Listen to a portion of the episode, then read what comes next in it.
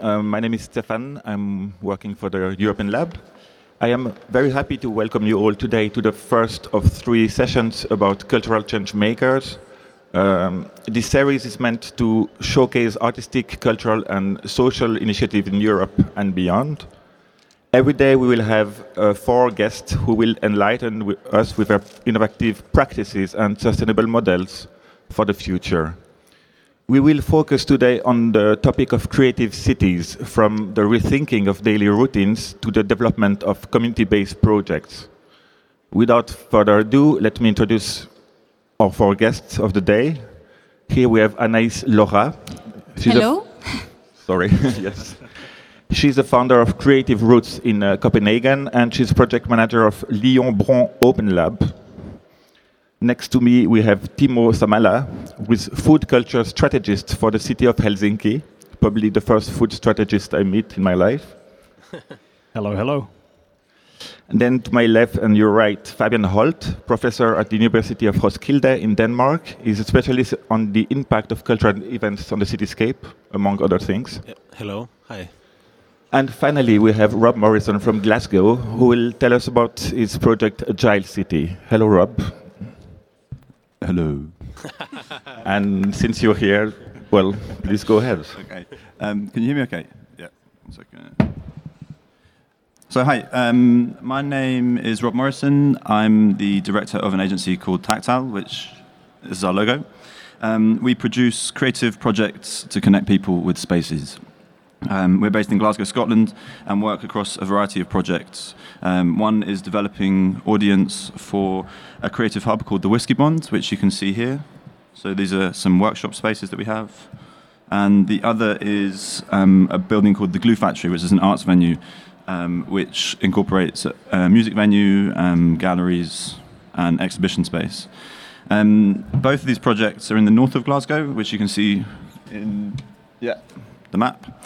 Um, and it's part of a regeneration plan to, that aims to reconnect the north of the city and the city centre, which is at the bottom of the screen, um, through cultural and creative activity.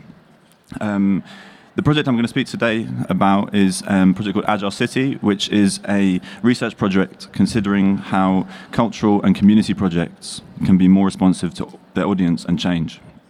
Um, as I previously mentioned, uh, our projects are part of long-term regeneration plan, which is, and we recognise that the associated community projects are often vulnerable to changes in private funding, policy, and short-term use of space. Um, this often results in waste of resource and lack of sustainability. Um, we also recognise the tendency for quick fixes, solutions that might look good for photos and initial PR buzz, but often lack the rigour and design process that allow all consider all aspects. So, for example, the people involved, governance structure, financial stability, and things. So, these were growing themes, and we wanted to start a project as a means of sharing our learning and connecting with others. Um, we came across came across this quote from an architect called Sam Jacob, who wrote in Dezeen in January 2014, um, and it states that the more youthful forms of creative practice have adapted faster to their circumstances, um, faster at least than architecture and property, two industries with a turning circle of a supertanker. Um, and we found this really interesting, this idea of more mobile architecture. So we started looking at the word agile, um, so agile describes emotion, the ability to move quickly, easily, a state of mind, thinking quickly, smartly, and cleverly. Um, so we explored the ideas of when developing spaces, the often, often the focus is on the physical outcome um, instead of designing processes that allow for response to social and economic change. Um, we considered projects in a holistic sense, not just the design of space, but also of the design of business models, um, the processes and the people involved that create sustainable projects. Um, by sharing innovative practices, we aim to support grassroots projects in being more sustainable and contributing to making our cities more vibrant places to live. Um, we also look to other industries that have developed systems and methodologies that have allowed them to be responsive and adaptive to their customers. Some of these, obviously, agile manufacturing, lean startup, and design thinking are just some examples of these. Um, and the thread that connects these ideas is the idea of putting community first and being adapted to their requirements. Um, And often the quickest way to do this would be to design a process that allows you to test assumptions as quickly as cheaply as possible. Um, this could be a prototype or what is something sometimes referred to as a minimum viable product within the lean startup. Um, this process has been championed by the lean startup, and this is an adaptation of their pro- the process that they have coined. So um, once you've established a test or a piloting technique, it allows you to then carry out a prototype, a presentation of that prototype with the audience for which it is intended, um, and then data collection and analysis, and then that results in learning and adaptation. Um, and this allows for ideas or hypotheses within a city environment to be tested with the least possible resource at the earliest possible stage before to committing to large scale or citywide solutions. Um, to give examples of prototyping in ur- urban settings, I'd like to speak about two case study projects. Um, and these are of varying scales. So the first is a project um, in Glasgow, um, in the east of Glasgow, called the Baltic Street Adventure Playground, developed by a practice called Assemble. Um, so it's in the east of Glasgow, and you can see down here and the city centre is where the word Glasgow is written. Um, and, and this is an area of significant social and economic difficulty um, and undergoing rapid change with the Commonwealth Games. Um, so they took their ideas from a um, an adventure post-war adventure playgrounds, um, and th- they occupied the site with very very cheap cheap materials, actually no materials at all, and just allowed the children to occupy the site with free supervised outdoor play. Um, and then they ran workshops that would allow them to test how the children, the local children in the area, would actually use the space. So adopting cheap materials. Um, and once they had an idea of the context of the problem of the project, for example, the site and the location, they designed a process that would allow them to simply test their assumptions um, again, some cheap materials that they used. So yeah, so the problem, as we if we, if we look to the previous example, um, the problem was uh, at the top there is that there's no parks, there's isolation, lack of activity for children. Um, the research they looked at the issues of the area. The idea was the the concept or the idea was the adventure playground, and the pilot for this was using the cheapest possible materials. Um, and then that allowed them to test the engagement of the site, get feedback, and adapt their response. So I think what's really valuable about this project is that it was the, the practice who delivered it recognized that they were based in London and they couldn't design a solution that was tr- trying to address very specific social problems within a city they didn't have much idea about. So instead, they designed a process, and not just the process, but also the, the governance structure. Um, they set up a community interest company that would then have local members on their board. And so the architects weren't just designing, they were designing an organization that would then carry forward for the life of the project. Um, and then the, the second case study, how much time? Okay, cool. um, the second, the second project is a project called Green Light for Midtown.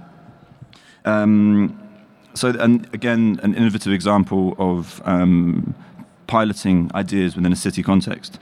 So, this was initiated in 2009 by the New York City um, Development of Transporta- Department of Transportation um, to improve the pedestrian experience along one of the most congested areas of the city.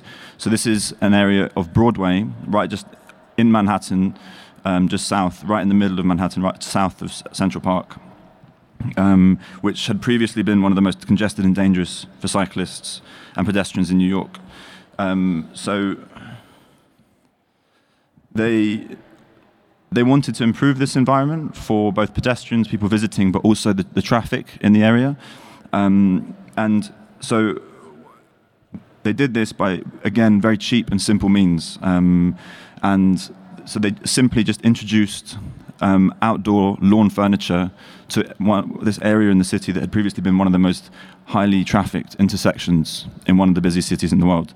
Um, and you can see again like very corp- corporate environment with incredibly simple, cheap materials. and so before and after photos from that project. So um, what was once very very busy became a social, enlivened environment. Um, and the statistics were really impressive. So cycling improved by 91%, crash industries reduced. People, 74% people thought it was a, a dramatic improvement, and journey times for taxis and buses were actually improved, even though there was a reduction in road space. So this this sort of light touch approach. Sorry, to go, yeah, to go back to the previous diagram, the problem. You can then look at how they took a problem, researched the context, piloted it through the through the introduction of this furniture, tested the engagement, and allowed how people actually responded to that environment to influence the permanent and very expensive changes that they were going to do to that part of the city. Um, oh, sorry. And then, so, um, so th these these are two examples of city development, um, and they're varying scale, but I think highlight an interesting approach that is being developed in a whole variety of projects and industries. So from manufacturing to the tech sector. Um, initially, it's hard to consider how prototyping ideas within architecture or city development might be possible, um, but we hope that through researching and sharing examples through Agile City as a research project, it, it would have a positive, positive influence um, of people working within that field. Um, being based in Glasgow, there is an abundance of space and creativity, but we lack money and resource to develop projects. And we started Agile City as a means of developing our own practice, and we hope it has value to others as a means of learning and potential advocacy. Um, so our main priorities going forward is to establish, further establish an online platform and inviting other international contributors. Um, and currently develop, and we're currently developing an events program and live projects to run in 2016. Um, Agile City is a young project, so yeah, we really appreciate um, uh, European Lab for giving us the opportunity to share it at this early stage. And um, if you have any questions, please get in touch. Thank you very much. Thank you. Thank you. Thank you. Thank you, Rob.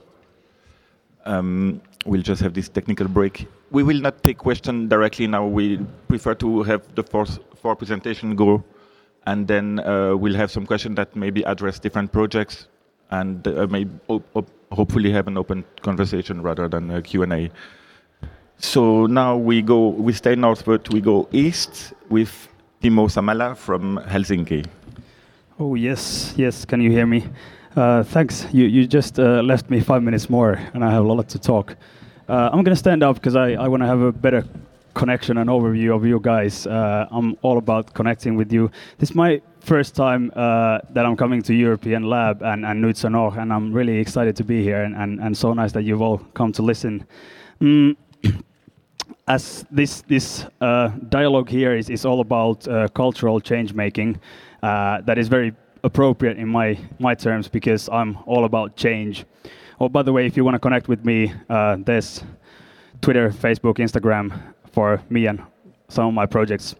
So yeah, I'm I'm, I'm the kind of I'm a dreamer. I'm a I'm a kind of guy who uh, believes that we shape the world we live in through our own actions, and that.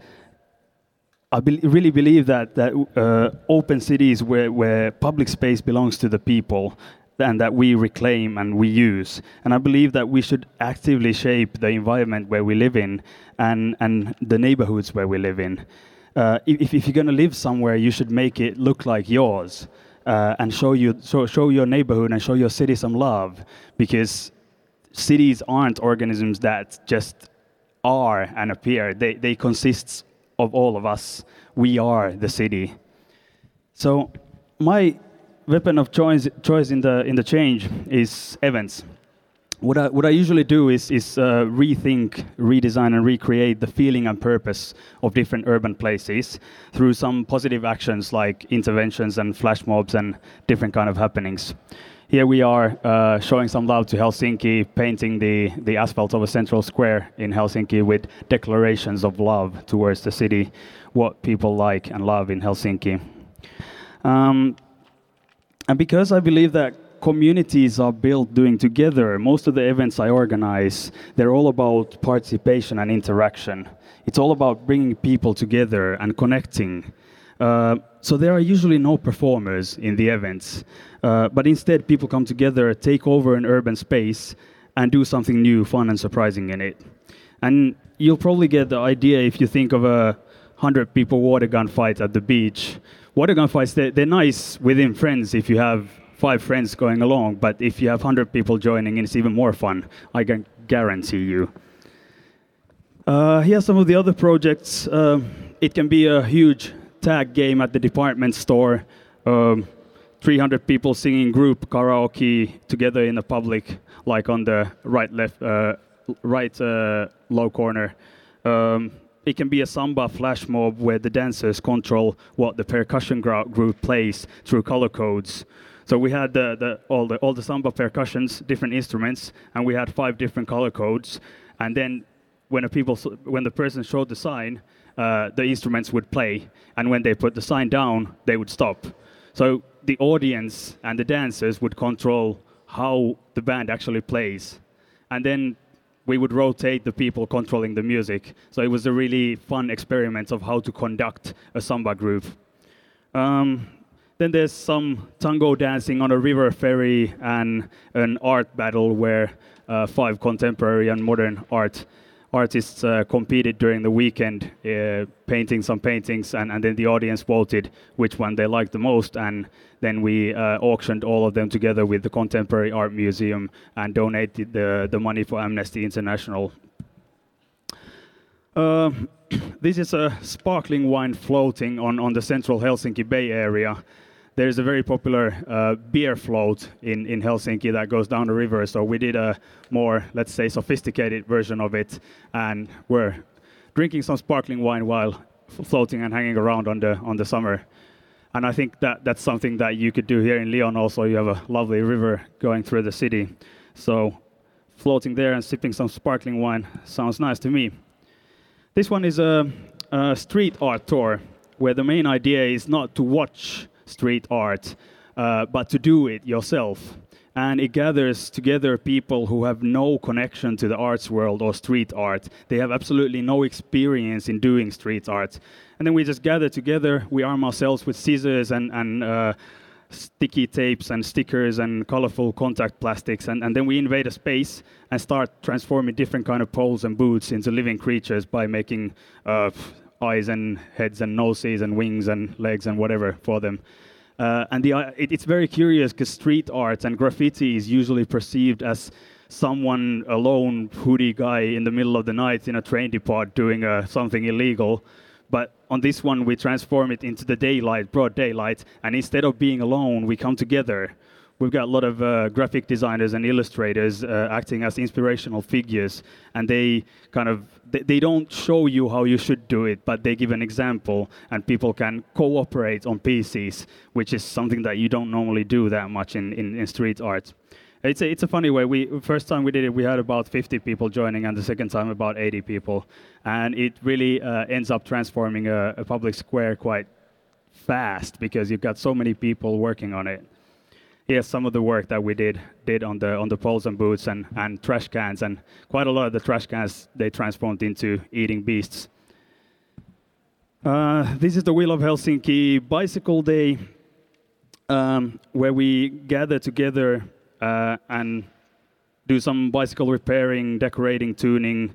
There's some food, music, circus, uh, it's, it's all about creating a community around cycling. Instead of it just being a, a, means of transport or a sport, we come together and, and, and really enjoy the company of each other and, and do. We did a bicycle brunch and then we did a bicycle ride like reclaiming the streets, around 400 people driving in the middle of the street, showing that we are a lot.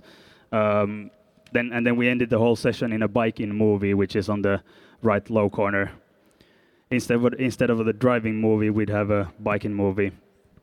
Um, this one is, is called the the choir corridor, and choir singing. It's it's it's a it's a common activity. It's something uh, fun uh, to do, but it's also very very traditional and very kind of maybe stuck up in a way. Mm, so we thought that how can we make it more interesting? so we decided that okay, first of all, we won't have the performer on the stage performing and the audience passively listening because that's that's the one-way interaction. I'm always searching for a two-way interaction where we can actually do something together. So we ended up splitting the choir into into two and the audience walking through the choir in the middle. So you would get a a stereo effect on your both ears while you walk through. And then we ended up uh, placing the, the bass on the other end and the altos on the other end and all the vocal ranges. So while you walk through the through the whole corridor, you could mix your own experience. So it would never sound the same, and depending on where you stand or walk, it would completely change. But that's not all, because we did the, the piece so easy that anyone from the audience could hop on into the choir and join the singing. And anyone from the choir could hop on to the audience and, and experience the piece. It lasted for about 20 minutes, but pretty much everybody got to try the both sides, and it was really a lot of fun. We had about 400 people singing on the choir and a couple of thousand people walking through it and experiencing it. So it was a it was a very interesting experiment of how to redo a, a traditional culture style. Um, this one is a we call it the, the, the block of sound, which is a couple of uh, uh, blocks in the in the central Helsinki. Um, and we, we had about we had an open call for street arts, uh, street musicians, and, and all kinds of bands and, and singers. And we had about 50, 50 different artists performing in different spaces on the street, in the shops, in a movie theater, at the city hall main uh, celebration kind of hall. Uh, so, so and, and in the basements and in, in the courtyards. So, and, and we had a map where, where all, the, all the spots were marked. And the idea was that you don't go to listen to a concert, a whole concert, but you kind of walk through the area like in an art gallery and you experience a whole li- lot of different kinds of uh, pieces. So you would, if you liked something, you would listen for, for three songs. If you didn't like something, you continue to the next one.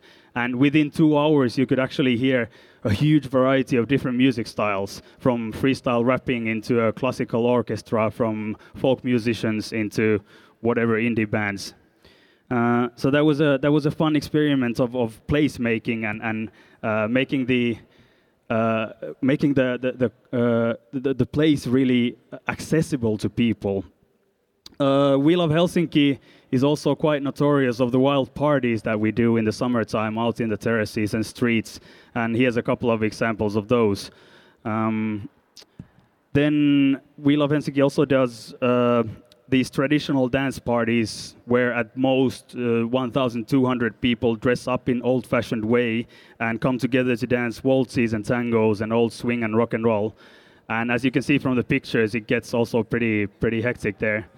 And dancing together is something that really lets people to connect with each other. When you're dancing together with someone, uh, it allows you to make a real connection.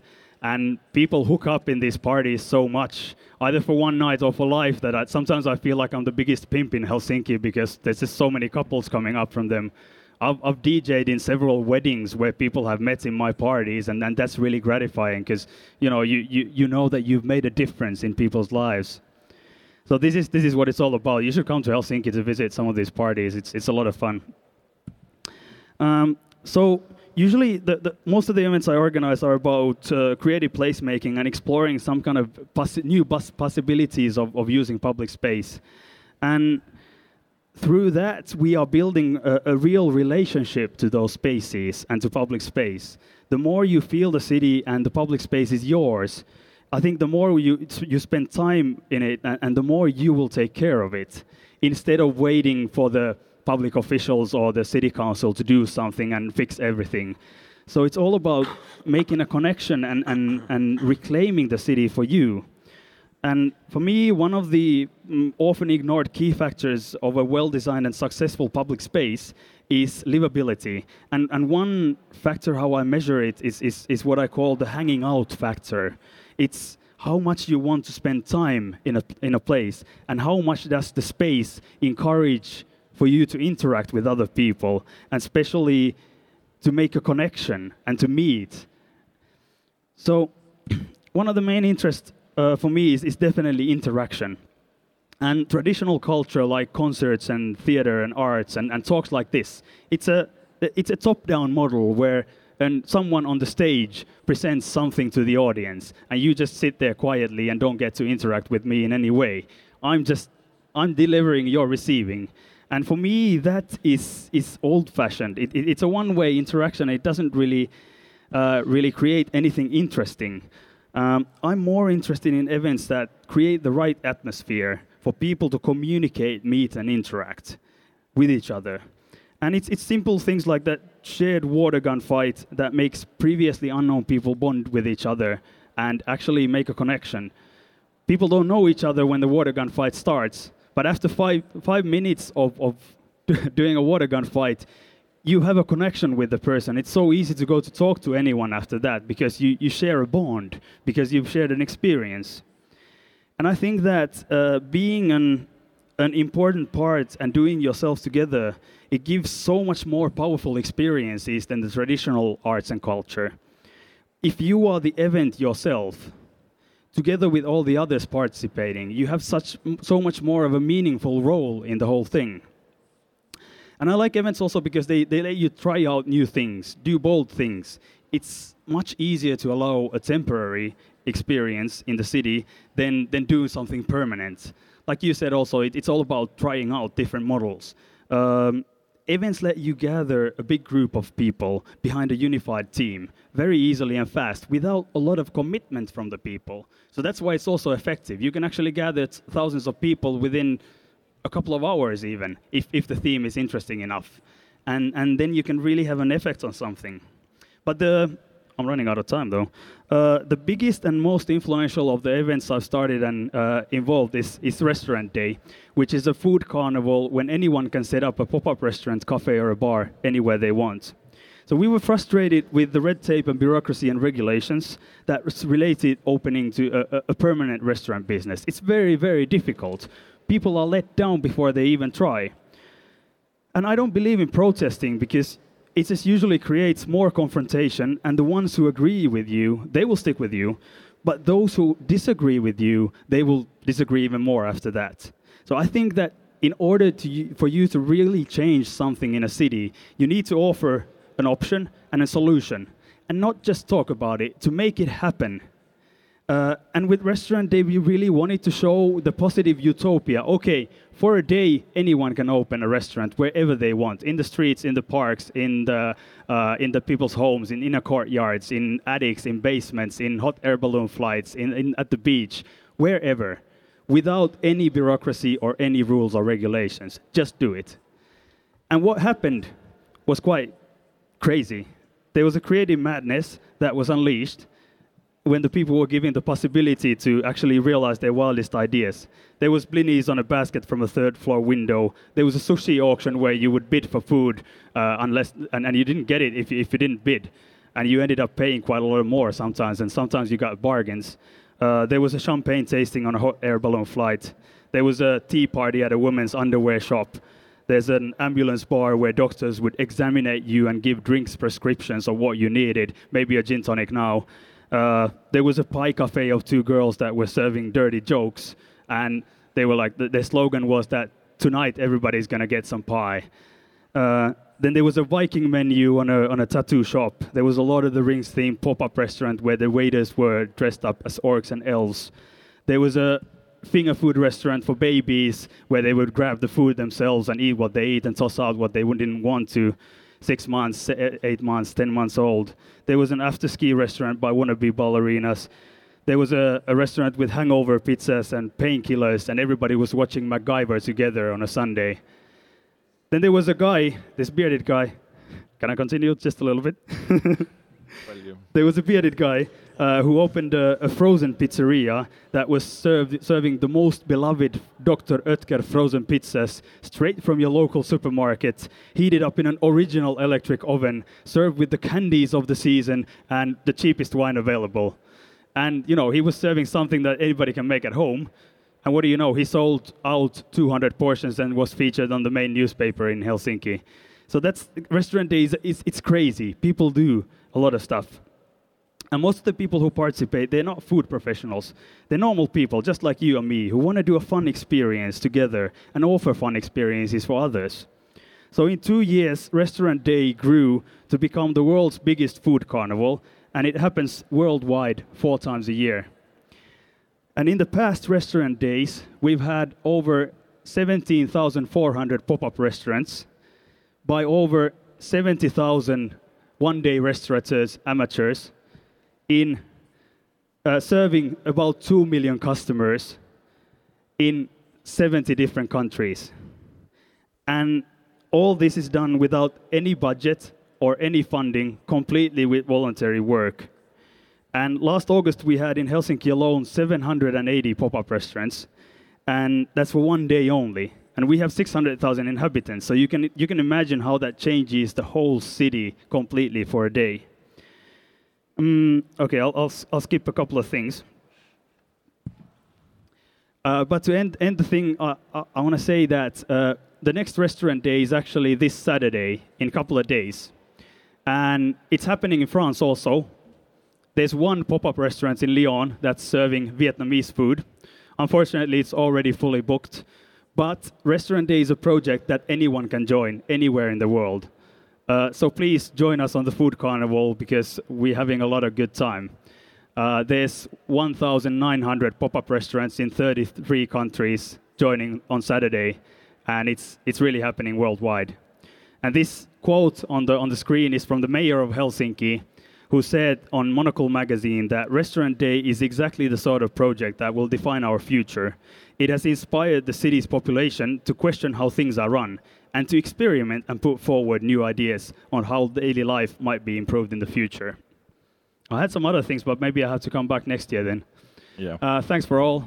Thank Let's you, go to the next one. I'm very sorry to uh, bully you into stopping. A man of many projects and one hat.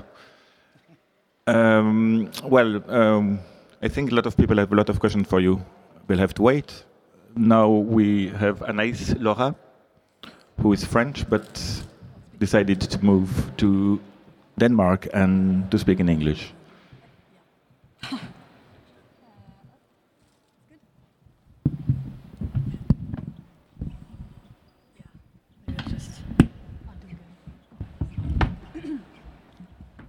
Hi.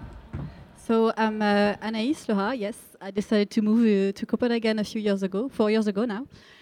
Uh, and I'm going to talk to you about uh, Creative Roots as the uh, it's, it's an international organization now uh, that is acting for the co-creative tactical urban transformation. And basically, it's a bit what you just heard about the last in the last two presentations. And um, so our motto is let's meet and create today the urban life of tomorrow. Because indeed, we believe that uh, through our actions every day, we actually shape the city. If you decide uh, also not to use a street or not to think about a place, that's how they became vacant. That's how empty, vacant, forgotten spaces. So by your daily choices every day, you actually contribute to how the cities are shaped today. Also now with the big data and uh, the user user-driven um, design, they also take into account our movement and where we are. Uh, and so we have even more impact on how the city will be shaped in the future because they will be uh, thinking about these uh, elements too when they do the design. So we have a huge role to play. And um, the best way to explain a bit what we do, I think, for you today to understand is to actually to tell, to you uh, our story on how we became a, an international organization in less than three years. So the story began uh, by me being an engineering uh, student, architect student, landscape architect, urban designer student, having done a lot of studies and still not having the answer on how to co-create the city of tomorrow, a regenerative city, city where, where uh, people take care of their, the, their neighborhood and are happy to live in the, in the city and uh, environmental friendly and everything. From engineering to urban uh, design and I actually discovered step by step that it's not the technology and the architecture that will make it happen, but it's the people. It's the, the, the starting point in how people are taking care of their city, care of their neighborhood. That's what will make the city a better place or not. And you already can experience it when you, you walk in the city and you feel, oh, I like this neighborhood. Usually you have flowers on the doorstep, you ha- people are taking care of the place and you can feel it. You, you feel this atmosphere. That's how, that's, that you feel the place, uh, that uh, you feel the love that people put in their city. So I was uh, full of this frustration of not knowing how to make the city. Uh, still a student uh, with one more year ahead, and I was like, uh, then I just jump, you know, just out of your comfort zone. And I sent a message to, um, I created a group on Facebook with 60 people, some teachers and some students, fellow from University of Copenhagen, asking, what if what if just we come together and make a real project during our studies? What, if we, we go out in a public space and try something, how to meet, let, us go and make a real project, let's meet them, let's do a real project during our studies. And um, out of that, two teachers uh, created a course, a pilot course with the students, and I was one of them. But it was already too narrow because all the students were having the same feeling. So I hosted co-creative breakfast, as you can see, and after a few co-creative breakfasts, uh, Creative Roots was born. And our first action was uh, in September 2012. We, we contribute to the worldwide event Parking Day, which comes from San Francisco, by bringing the concept into uh, Frederiksberg, which is very close to Copenhagen. If you go uh, in Denmark, you should uh, pass by. Uh, it was why Frederiksberg is because our university is placed there. So uh, it was also um, part of our values not to go uh, and create solutions for uh, places we didn't know, but start in our own backyard, start in Frederiksberg where we were studying. This parking day basically consists in reprogramming a parking, parking lot for one day by uh, doing something else than parking a car. In uh, San Francisco, it's working very well because they have this park meter system where you can pay for the day. Uh, us, we just contacted the commune to ask the authorization to use this place. We were supposed to pay, but I think we didn't never mind. Uh, we contacted the, um, our, um, the marketing department of our university as well, and that's how you, you can see how many flowers we got there uh, on the on the. They just sponsor that. It was very impressive to see at eight o'clock in the morning a truck coming with big bushes and a tree, like a mobile tree that they, they just gave us for a day, uh, and it was very. So no no budget, very fast, only motivated people what we did that day was to match people who didn't know each other for family street portraits, and it worked very well as our first interaction with people. And from that day, it went very fast. Um, this is the, the photo of our first urban laboratory. In parallel of creating Creative Roots, I was in touch with an artist called Hanne Nissen, and she has this idea to uh, create the cultural life uh, of a neighborhood before the cultural building was built. It was uh, located in Frederiksberg at the edge of Frederiksberg. And together we, we created the, the, the project and, and asked the Frederiksberg Commune to implement the project. The containers didn't happen, happen, it was too expensive, but we got two empty spaces and uh, budget for 52 weeks of activities together with other associ associations. And it was the first time that we were trusting students with a space, asking us, be sure not to make any parties. And we were like, no, we just want to work on activating the neighborhood through action, because that's something very important for us. It's the action part, learning by doing, and, and not um, talking too much, going straight into action, trying out different uh, different events. So we had no clue of what we were doing, but we we hosted urban walks, we hosted pop-up the pop-up garden workshops uh, where people were invited to build their own small pop-up uh, gardens, and we made them on one size pallet so we can move, move them around in the neighborhood. Um, we also had a wood a play festival with uh, street games and uh, movie movie nights where we were bringing our student philo to this neighborhood, which was kind of far away, uh, out for them who were preferring to. They were prefer, yeah, they were usually going out in Copenhagen, not in Frederiksberg. And uh, very fast, we also expanded our uh, intervention into the whole Frederiksberg, doing open streets with local businesses, activating them into uh, funding the, the parties in the streets for people to experience the streets in another way. And other projects like, uh, yeah, many projects. And that was the only the first year of Creative Roots. at the beginning, at the, nearly before the end of the first year, Frederiksberg Commune came back to ask us to do the event again. Then we said, okay, it's not learning by doing anymore. Now uh, you, you, ask to, you ask us to do something again. So now it's a bit consultancy. And that's how we, we, we took a step forward and started to create uh, some kind of a new, new, um, a new um, job, I would say. Something that doesn't exist yet so much, which is called a, it's a consultant job, but a, a, a role of a mediator, a role of uh, urban catalyst somehow. And um, by and in addition to that, becoming a consultant in Frederiksberg, because we were sharing our events online and sharing what we were doing all the time, we were contacted also by Citynove, which are the real estates from Galeries Lafayette in France, to uh, propose a solution for how to uh, support the transformation of their site in Lyon-Bron. Uh, and that's how we just did a quantic joke, jump uh, by actually proposing uh, to do another urban laboratory in France, doubling our teams, being in two countries at the same time. Uh, and uh, in the next, in the next six months, last so it was one year ago, we opened uh, Lyon Bron Open Lab. What is this open lab concept, this urban laboratory concept that we have? It's that you, we use as tools cultural activities, actions, in urban interventions, but we also want to, stay in the neighborhood, be part of the, of the community there, create the bond with them, and work with this human fric friction. That's what is the core key of co-creation for us.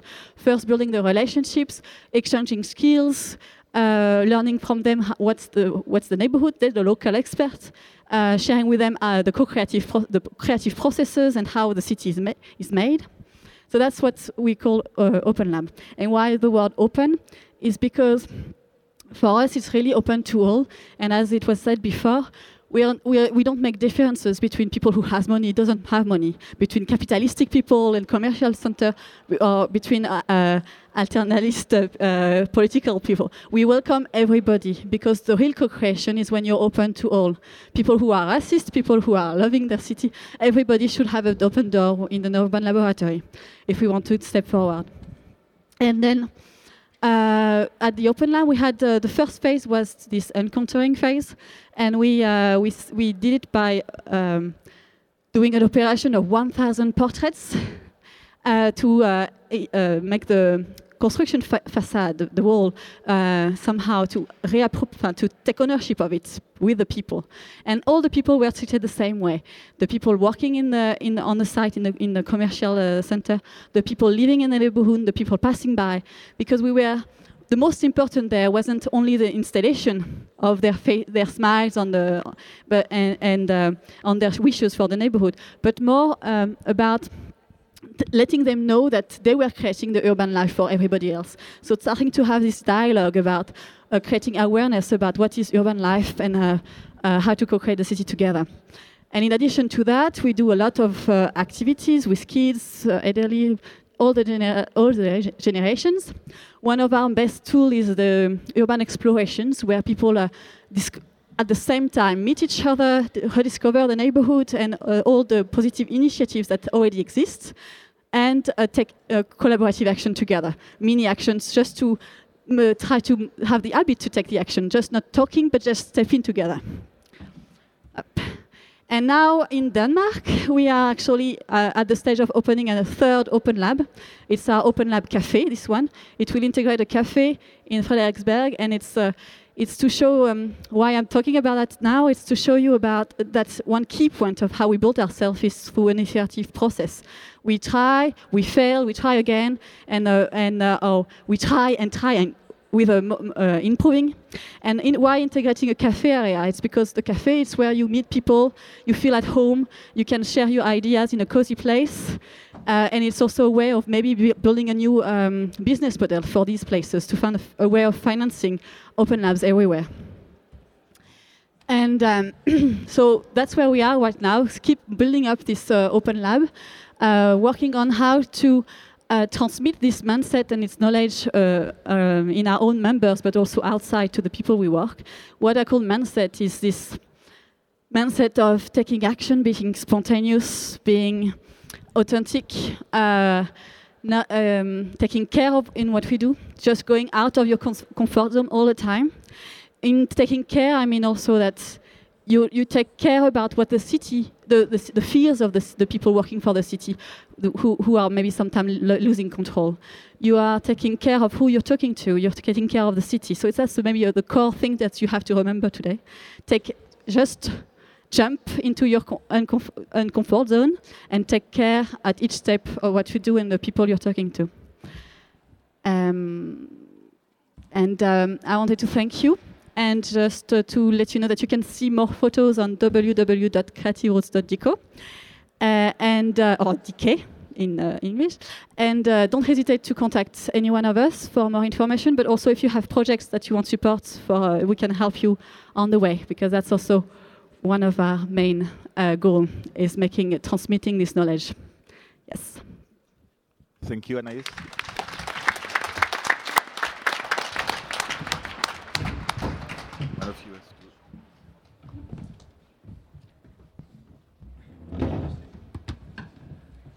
And we are having our final guest of the day, uh, Fabian. You want to stand? Yes, I think I can stand up. Okay, yeah. I will let you stand. I will just start your Hello? PowerPoint. So can you hear me? All right. Okay, so so who so who here thinks that the future is important? Listen, uh, let me see your hand. Do you think the future is important? All right. Do you think? Okay, so let me make a more practical example. So in terms of marriage, would you like to marry someone? Just say, okay, it doesn't really matter. We don't have to think too much about it. It's only my it's only my life, right? So, uh, so what I'm saying is, um, is that the future is really important to me, and I think we should we should um, think carefully about the future. Um, my um, my um, presentation is not about one specific culture project, but it's about how cities can shape the future. And and the really important thing is is to is to start thinking about you know um, uh, I mean how do we shape the future? Um, first I think um, it begins by exploring possible futures exploring possibilities. Um, in the process of exploring possibilities you also become aware of your of your priorities do you want a city of social entertainment? Do you want a city? Of, uh, do you want a city that uh, improves the conditions for art? Um, do you want? Um, do you want a totally different kind of city? And uh, what I'm going to show you is uh, some of the typical examples of cities today, uh, like different models of culture cities, and allow you to to to think about okay. So, so I, I, can now see my own preferences, my own priorities, comparatively with other models of how uh, uh, uh, of the future of a city. Because my job as a professor, as an intellectual, is not to tell you how to think, but it's, uh, it is to show you ways of thinking. And I, I hope that after this lecture, uh, you- you're gonna you, you're gonna see that you yourself can repeat this exercise uh, and becoming smarter about how you think about your future, including finding including finding a husband or wife. Um, all right. So, um, so, so, so, what I would like to, to, to start to doing is to make a distinction between between agency and economy, because, um, um, or, or rather, uh, or rather, agendas and economies, because in contemporary societies. Um, many agendas are rationalized in economic terms. So someone will say, uh, this is uh, the best agenda because it's going to ge- generate the most profit. And who's going to say no? I mean, we all, we all like money, don't we? Um, well, um, the fact is that very different genders can generate the same e- economic impact. And in any economy, there's a space of political agency. The creative city is a political, is a political concept. It creates opportunities, it also limits other possibilities. So in any economy, there's a space of political agency. Right, so let's um, look at this. The idea is to help cities be smarter in their approach to culture, but also tourism and branding. I'm going to get back to that. And shape the future with self determination, meaning that you, I mean, so the people of Lyon are shaping your own future, and you're not hiring someone from outside to just make Lyon a copy of another city um, and how you explore possibilities and priorities, and, and you explore changing economies. Because in many cases, cultural life, cultural projects, whether it be a festival or a street fair or something, it's a response or it's something that is made possible by a certain economy. Right. So I'm going to frame it into two parts. Um, the first is how is culture framed in cities today? Very simple question, but very difficult to answer, of course. Um, the other is, is how will it be different in 2030? Two simple questions. Um, I, I, should say that um, those of you who are interested in getting a little bit more detail can go online immediately and find the full written paper um, with the same title uh, of my presentation, and you can find it at the website academia.edu. Academia.edu. And it's free, accessible to everyone for download. There's there are also more pictures.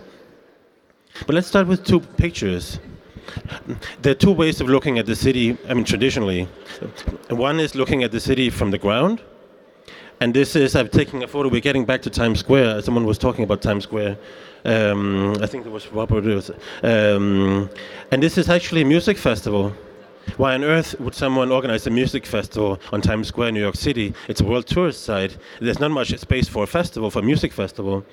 Well, this is an example of what I call the marriage of culture and mainstream society we live in a society now where culture has become thoroughly, thoroughly integrated in, in mainstream society. It has become a super powerful instrument, a very efficient instrument for the, for the system.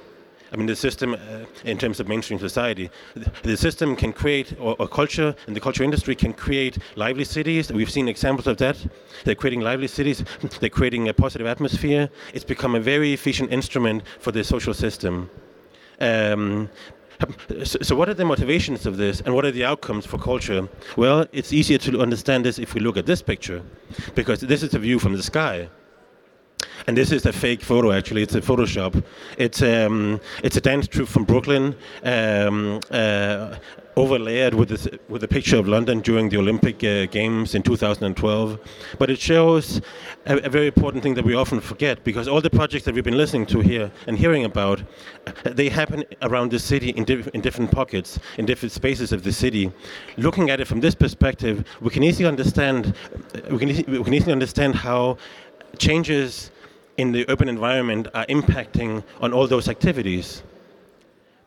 This, for instance, I mean, the London uh, uh, Cultural Olympics uh, greatly affected the ecology of the city and the, the ecology of, of, cultural scenes, cultural environments, because it it conquered the, the, the, conquered the sky, the dominant spaces, and that, of course, I mean, these huge events, these mega events, they are impacting on cultural communities. Um, so this is just one point, right? So how is culture framed today? Well, a few things. I mean, I mean, I have data from over a decade of fieldwork and research showing that there's a huge increase in consumption. I mean, a lot more, uh, a lot more culture is consumed. I mean, I did a study of eight European cities showing, for instance, that the number of concerts in every city has doubled in just the past 10 years. I mean, and I can go on and on and on. I mean, the number of festivals has increased dramatically. It's almost like an epidemic. Um, so. Um, um, um, and field experience is different because in field experience over a long time you see patterns you start to understand connections between different things. And what i learned i think the most important lesson for me was to see how how cultures i mean how cultures adapt to changing economies to gentrification to, um, to uh, which means um, uh, so like growing or increasing real estate prices also new populations in the city like, like creative classes new um, new labor markets I mean, how culture adapt to this environment. And, and, and oftentimes, um, uh, it's not like the culture is sort of the victim or the passive part. Actually, in many cases, you have cultural organizations by business savvy people uh, exploring opportunities. Say, okay, wow, there's a new demographic, that's a new market for us. So in many cases, cultural organizations are pushing the evolution. They are not sort of the the fighting fighting for the old thing, right? Um, so, so the cultural sector is also professionalized. I mean, that's a huge development. Um, it's um, and culture is marketized, which means the culture is defined often in terms of markets. And you see how uh, the, the final point in this section is about, about, the creative city. Well, the creative city. What is this, what is the creative city? It's basically an agenda for for um, for imagining um, affluent lifestyles, so affluent lifestyles with positive images of um, of uh, social inclusion, uh, you know, happiness, um, entertainment, um, um, and it's something that evolved actually from a long history of um, of, of crisis. Um, with the deindustrialization in the 60s and 70s, many cities were struggling to find new, uh, new um, kind of new economic in, uh, income streams, and and culture was one, in many cases one of the things that they were looking at. Say, let's create create uh, cultural events, or let's create museums.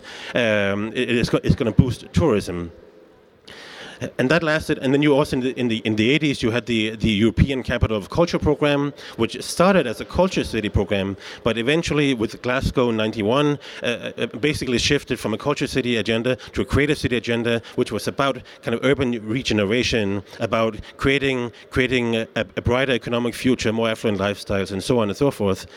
Which means um, the the the uh, European capital of culture was not no longer a city that was a cultural city. It was a it, it was a it was a task that was given to a city.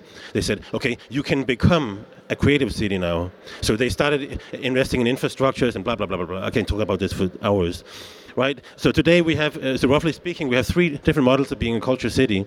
You have the event tourism city. Um, it's not a capital city uh, uh for the most part. Um, I've mentioned some examples. You can find all this in my paper online at academia.edu um, under my name. Um, and then you have the cultural niche tourism, and, in, in, then you have the metropolis, usually the the um, the capital city that that has art markets, but increasingly also sort of adapts or or appropriates uh, elements of the other models that, that have been developed uh, outside the capital cities, especially event tourism. I mean, how many how many capital cities have not constructed arenas and and invested in in huge mega events? All right. Um, so let's get to the. I'm getting a notice. Um, so let's move to part two scenarios for 2030. And I developed these scenarios uh, by asking three questions. This is sort of the development process. Um, because we're talking about cities, and actually, I should like to say, you know, the reason I'm talking about cities in general and culture in general is because at one point, I, I, I was really focusing on, like so many others, on, on individual cultural projects. But I had the experience from researching in different cities that I was starting to see the same model. I was starting to recognize the same model again and again. I was thinking, okay, so, so what's so what's the pattern here? What's the structure that is creating something that uh, someone, some guy I was talking about Helsinki? I see exactly the same thing happen in in, in northern Spain or, or in another uh, uh completely different country. So so that made me super interested in exploring like how can we talk about? I mean, how can we see the bigger picture from the sky of not only looking at one project, one city, but but but but like more general patterns. Sociology is an extremely efficient tool for that. And what sociology basically says is that um, cities is that the biggest cities are becoming bigger, uh, and and that smaller cities are forming urban regions. And this is again a very short uh, summary, but but that means most likely we are going to have mega cities in the future. So we have to deal with those. And then we can see, will cities be affected by other factors than economics? Yes, absolutely. Climate change is one thing. Refugees is, is another thing. And you have, and all this knowledge is out there. We know, I mean, we can see the uh, stats for climate change. I mean, the European Commission has a lot of information on this. Um, and sometimes you wonder, okay, so why are we talking about culture projects and not talking about reality in a more broader sense? We can do that.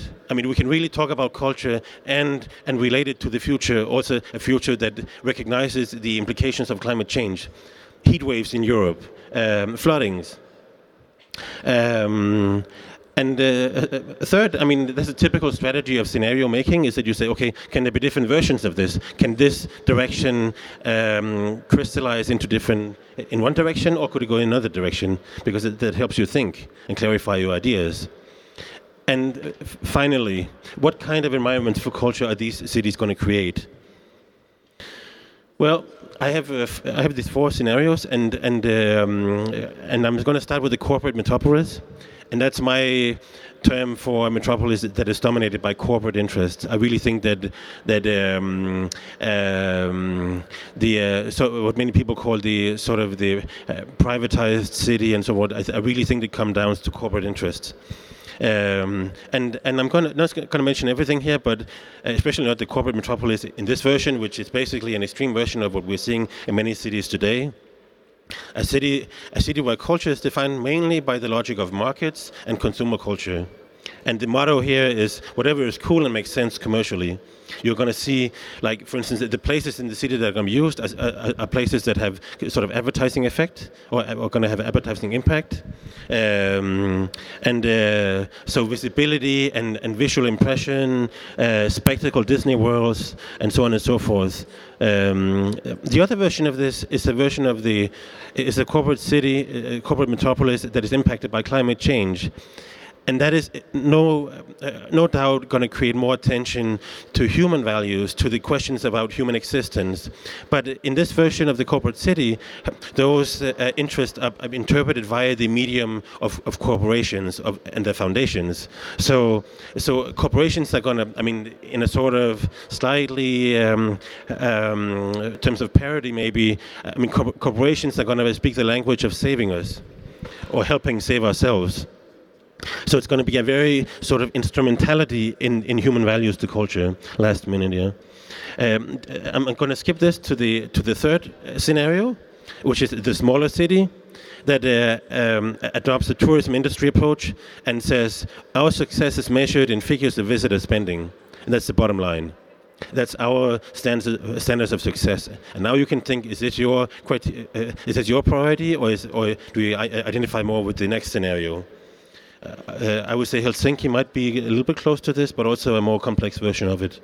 Um, and um, and this city also is is an, it can be uh, can be known for its uh, sort of this uh, industrial experience design, like um, like models of of, of uh, culture design adopted for marketing, like theming, um, like like like models of creating happiness, uh, uh, like stereotype stereotypical emotions. Like so, this is a happy crowd, or this is an this is an enthusiastic crowd. But the, the emotional culture is very simple. It's not something that is going to challenge how people think. It's meant to entertain and to make people feel good. Uh, the, the, the other version of the small city is different. It is a version that says we primarily look to culture for its own value and the quality of life, and not as a political or economic instrument or an instrument of controlling the emo- or managing the emotions of the citizens. And this is, is modeled on, on the value of public culture, uh, cultural autonomy, and non-instrumentality. Uh, it, this city includes dedicated spaces for culture, um, and and doesn't doesn't aim for spaces that have, that have the maximum communication value or maximum communication impact. Communication is not a, priori a main priority in the cultural sector anymore. Well, we're going to move to the conclusion, and um, and I wanted to, uh, to conclude just very briefly by presenting how this can be used in the in the problem with these multi-million event and construction projects. Um, that creates mainly a, a dichotomy between the culture sector and the event economy and how this can be solved, I think, in, in one sentence, is that um, we have to look at at how this economy of tourism um, can be can be uh, balanced more. So it's about clarifying the, the, possible roles of culture in the open economy, and it takes time to balance arrangement within a, an economy. So if we have an economy of tourism uh, in which culture is defined, or a creative city agenda in which that defines culture, and no longer culture as a, as a thing that is sort of in itself out there as a distinct area, um, then it takes time to balance and develop uh, new stakeholder relations and, and support structures within this new economy.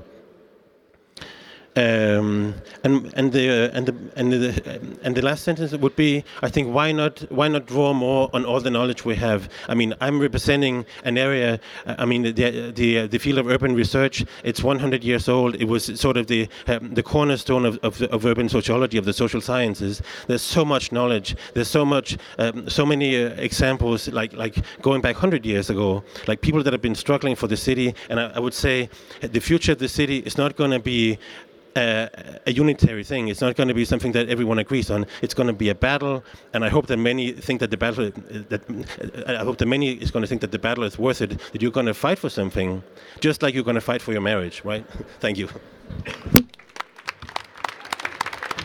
Thank you, Fabian. I am very sorry I was pushing you, stressing you with the time. But uh, radio is a bit ungrateful format that it's very time constrained and doesn't give enough room for everything. So what's happening now is that there is an opening conference taking place in the forum. I know, I see there's a will to uh, ask questions and exchange.